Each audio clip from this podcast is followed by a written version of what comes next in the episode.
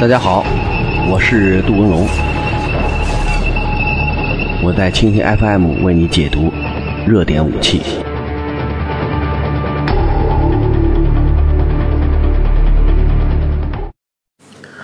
嗯，大家好，一天一种武器，一天一个视角，我是杜文龙，我在蜻蜓 FM 为你解读新闻中的武器。明天航展开幕，今天全天我们都在航展的各个露天场坪以及展馆中，呃，进行各种的探营。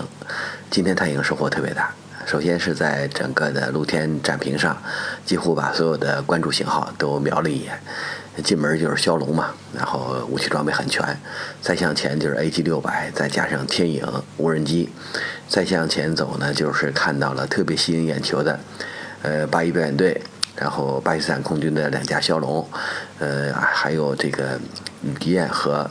呃勇士的编队。当然了，再向最向右头就是那个呃英国的红箭。所以在靠近跑道是一圈带颜色的飞机，然后远离跑道是一圈这个各种涂装的飞机和其他航空器。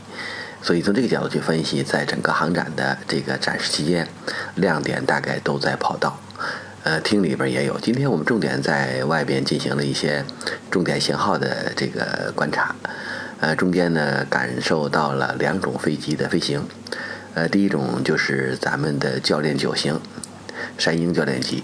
它的飞行呢中规中矩，再加上只是一个人在飞，很孤独，所以引发的空中的一个气流的撕裂声音和别的声音相比呢，恐怕还要稍微有点弱。但是好在今天。巴基斯坦空军呃两架枭龙进行了试飞，今天天气难得的好，这个云底也不是很低，另外呢天空啊不是湛蓝，但是它毕竟是蓝色儿是吧？所以从枭龙的飞行表演来看呢，呃基本上和往年差不多，呃今年是两架表演，跟这个上一届呢有比较大的区别，至少人家今年是两架，往年是一架。而且从静态展示还有一架，这样就有三架飞机在地面和空中进行了展示。枭龙的飞行的确不一般，巴基斯坦空军这个很正式。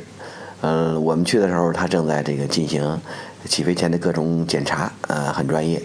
而且很友好。很多咱们自己的记者还有其他去了以后照相啊，这个拥抱啊，留着大胡子又笑啊，又是弄得挺好，是吧？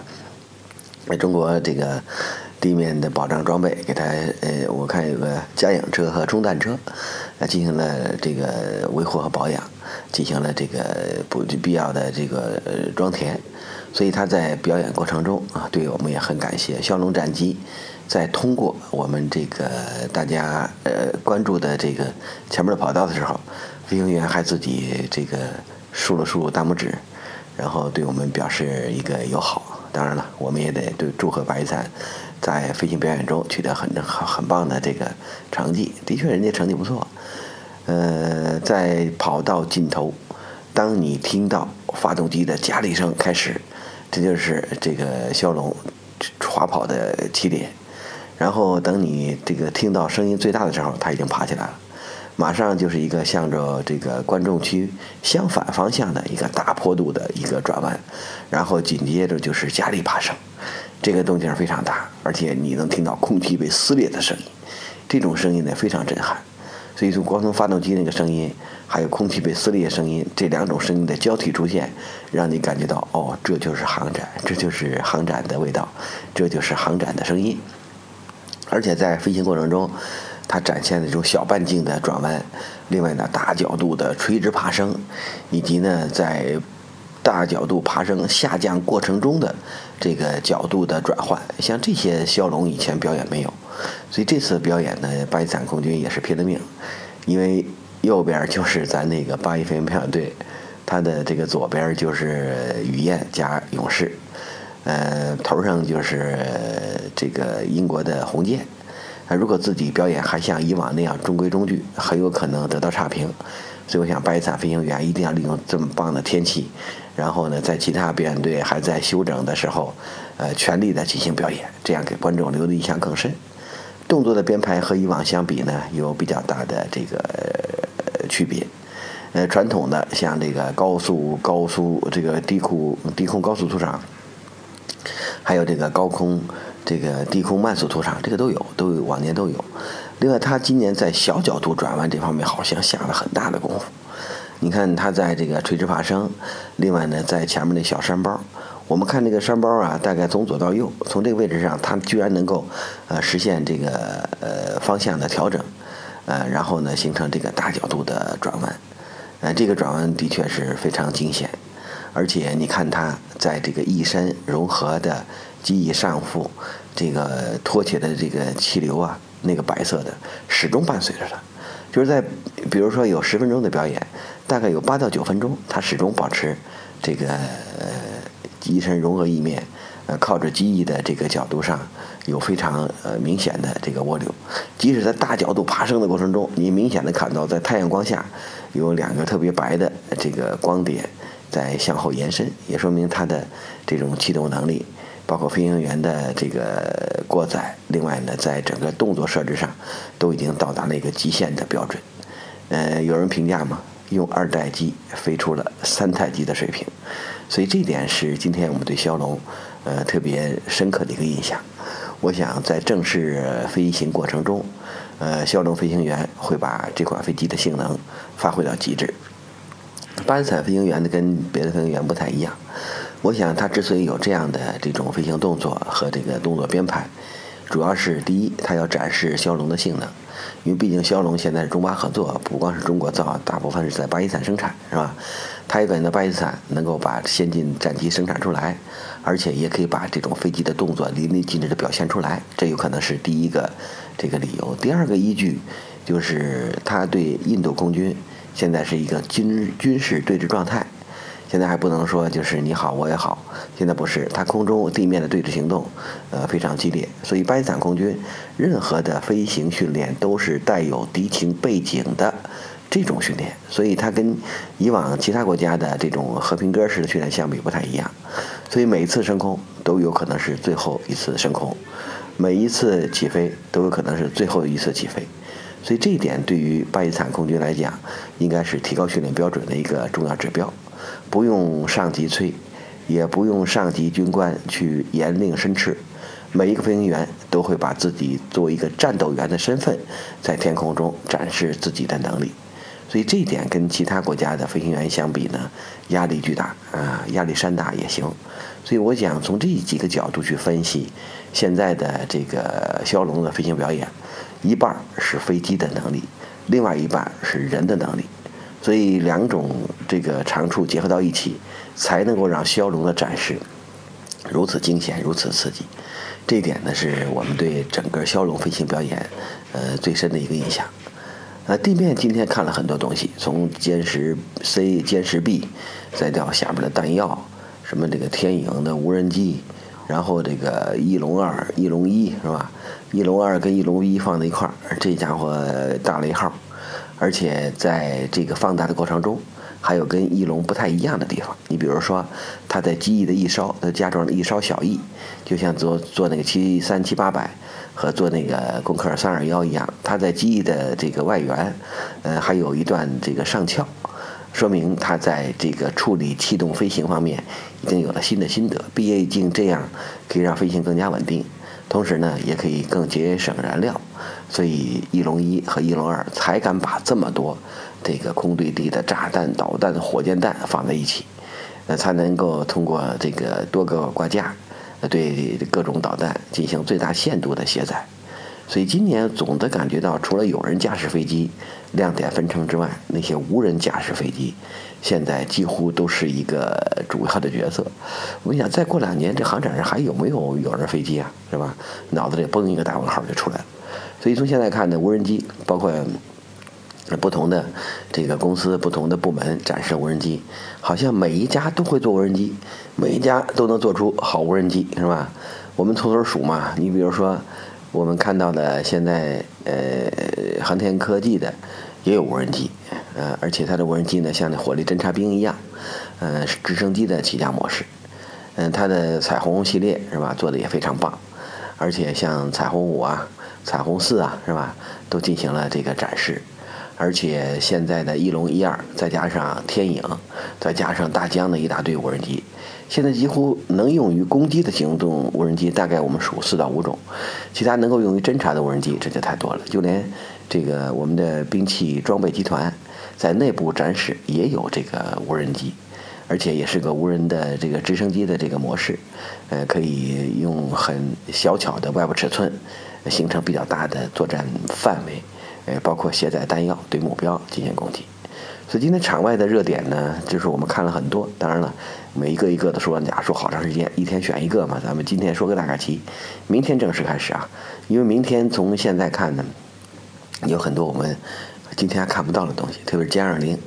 明天具备在十一点半到十呃十一十一点三十到十一点呃十点半到十一点这个半之间啊。我说到歼二零有点激动，语无伦次，经常把这数弄错。因为我感觉到，最最先飞行的是它有多棒，是吧？开完大会，然后首长说这个航展开幕，马上歼二零就领空，这家伙是最好的机会。估计前面还有会有人电飞，是吧？所以从这个角度来看，一般的大牌都有这个其他的电厂的，呃，这个表演队做序曲，否则的话不不能够轻易出场。所以歼二零如果明天真出现以后，这是我们从九六年看航展。应该是最激动的一次，居然有没有服役的装备在航展上展示，这是航展开展以来开天辟地的一件事，也说明目前中国航空工业已经把自己的位置瞄准了高端，瞄准了前沿。另外，跟国际接轨的这个力度也越来越大，因为至少在这个国外的飞行表演过程中，特别是芬堡楼呀、巴黎呀，是吧？像美国的阿弗朗两都跟抢银行似的，家飞一圈跑的，然后不让你看。地面展示门都没有，也说明呢，他在整个航展中把这个威慑、把技术高端这个优势也当成了一个非常棒的这个平台。所以我想，在航展不光是个卖场，今年呢还是个秀场，还是一个防务场。所以今年航展我们看这个词儿多了。以前我们就说，从上一届珠海航展开始，我们的航展已经开始向防务展转型。上一届航展我们都说这是一个卖场。哎，这是一个各类武器装备的大超市，只要你有需求，只要你的承包尺寸够大，你就可以在这儿得到你想得到的一切。但目前看呢，我们还不光是个卖场，这个定位也窄了点儿。歼二零的出现，说明现在航展已经变成了秀场，你各种新型技术，包括高端技术，都可以在航展出现。都可以借助航展这个平台和窗口来展示自己的存在，所以我想，如果我们歼二零从附近的机场在这个地区进行这种低空的飞行表演，那么我们现在对这种飞机的期待恐怕就会更加渴望。所以我想，如果明天在那个时段它突然出现，它所带来的震撼应该是全场，嗯，从一号到六号，哎，最激动的一个时刻。不知道这六天它是不是都飞歼二零嘛？第一天来，第二天、第三天，这来应该是最大公约数了。第四天来不来，这真不知道。所以我想从整个表演来看呢，如果有这个非常棒的这个展示，呃，歼二零无论以什么姿态出现，无论以什么形式展示，这都是我们在航展中最大的眼福和最高的礼遇。所以本届珠海航展应该叫不虚此行。呃，地面展示转了几个，没转完，因为人家在清场啊，明天要正式开展，所以现在你可以瞄一眼，但是有可能会把你都轰出来。我们去看了兵器装备馆，因为跟兵装集团的合作时间很长，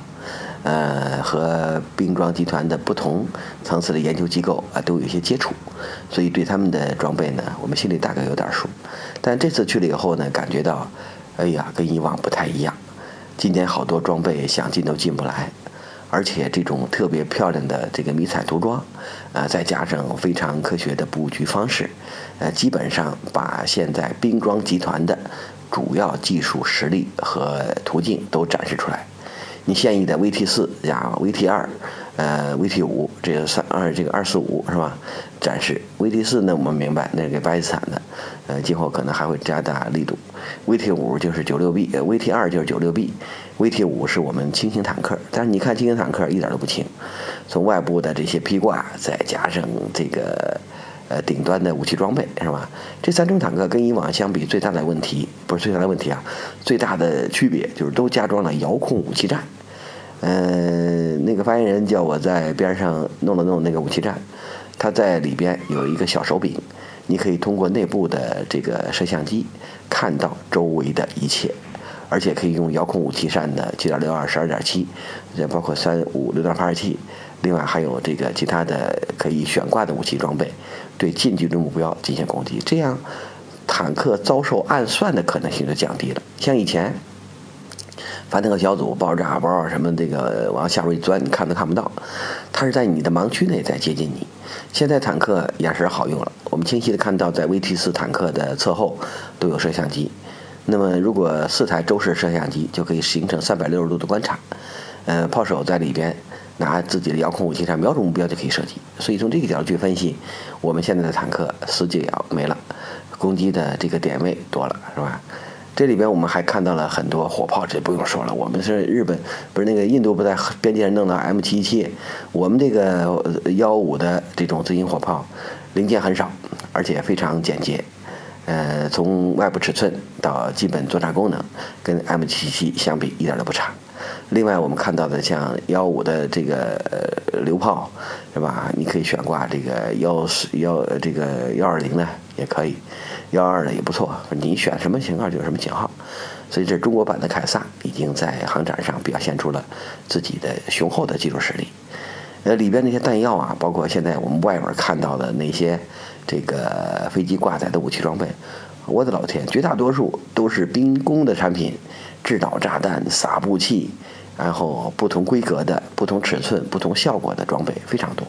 所以从这个角度去看，它不光是给地面装备做配套，在空中它也能够让空中平台长出牙齿，这也是兵装集团对体系化作战能力的一个重大贡献。另外呢，我们在里边还看到了呃很多的这种特种装备，你比如说我们这个台风装甲车是吧？你看俄罗斯在圣地阅兵搞了一个台风的装甲车，六乘六的，我们现在那个卡车式的台风跟它相比一点都不差。内部空间很大，人不用毛着腰往里走，几乎可以低下头就可以往里走，而且它的防护水平可以根据不同的这个威胁条件来加挂，反应装甲呀，然后装甲厚度啊，另外还有这个其他的这些作战的平台。据说六到八公斤的地雷炸了以后，炸瘸了一个轮没问题，照样跑，是吧？说明在战场上这种生存能力，呃，大幅度提高，它的这个水平绝不一般。嗯，车很好开，那个门呢重的不得了，但是进去以后很舒适，方向盘带助力非常棒，一个手就可以扒拉到处乱开。自动挡啊这个家伙咱就放心了，手动挡不好开，这个熄不了火，是吧？三十多吨的车啊，一个手指头可以扒拉到处跑，说明它的综合操纵性能几乎达到了一个极限状态，非常理想，也非常这个柔和。里边还有很多变形车，像防地雷、反伏击，还有这个各种猛士车的改进型。另外还有这个呃咱们的这个七六高炮、三五高炮。七六炮我得说一说，七六炮，我国际三五是吧？现在我们把口径扩大，这不是逆行，是因为现在的呃直升机射程越来越近，机载武器越来越丰富。如果你想在远距离、中远距离上打掉这些空中目标，现在很难。呃，如果这种武器装备它在这个极限射程上对目标进行攻击，它比三五炮的射程要远得多，所以这点是发展中口径防空武器的一个重要的模式。今后这个也会越来越多，我想它的威力也会越来越强。那再像里边像各种激光红外制导的炮弹啊，再加上这个幺五的这种子母弹，呃，完全可以实现这个这个末末制导是吧？一个弹带三个，下来以后转圈转圈，砰，家伙！自断金属破片，对装甲目标的顶端进行攻击，这一点也是目前反装甲，特别是打击面装装甲目标比较流行一种方式。一个炮弹出去后打掉三辆坦克，一枚幺五炮弹多少钱是吧？现在三辆坦克多少钱？这个交换比简直是一个暴力啊，比吸毒那个家伙暴力 还厉害是吧？所以这些都是今天我们在航展中的一些细小的观察。明天正式开幕，明天我们的期待会更多，所以明天我们的二零系列。和中外的飞行表演队的同台竞技，应该是我们最大的一个看点，所以期待着明天的到来。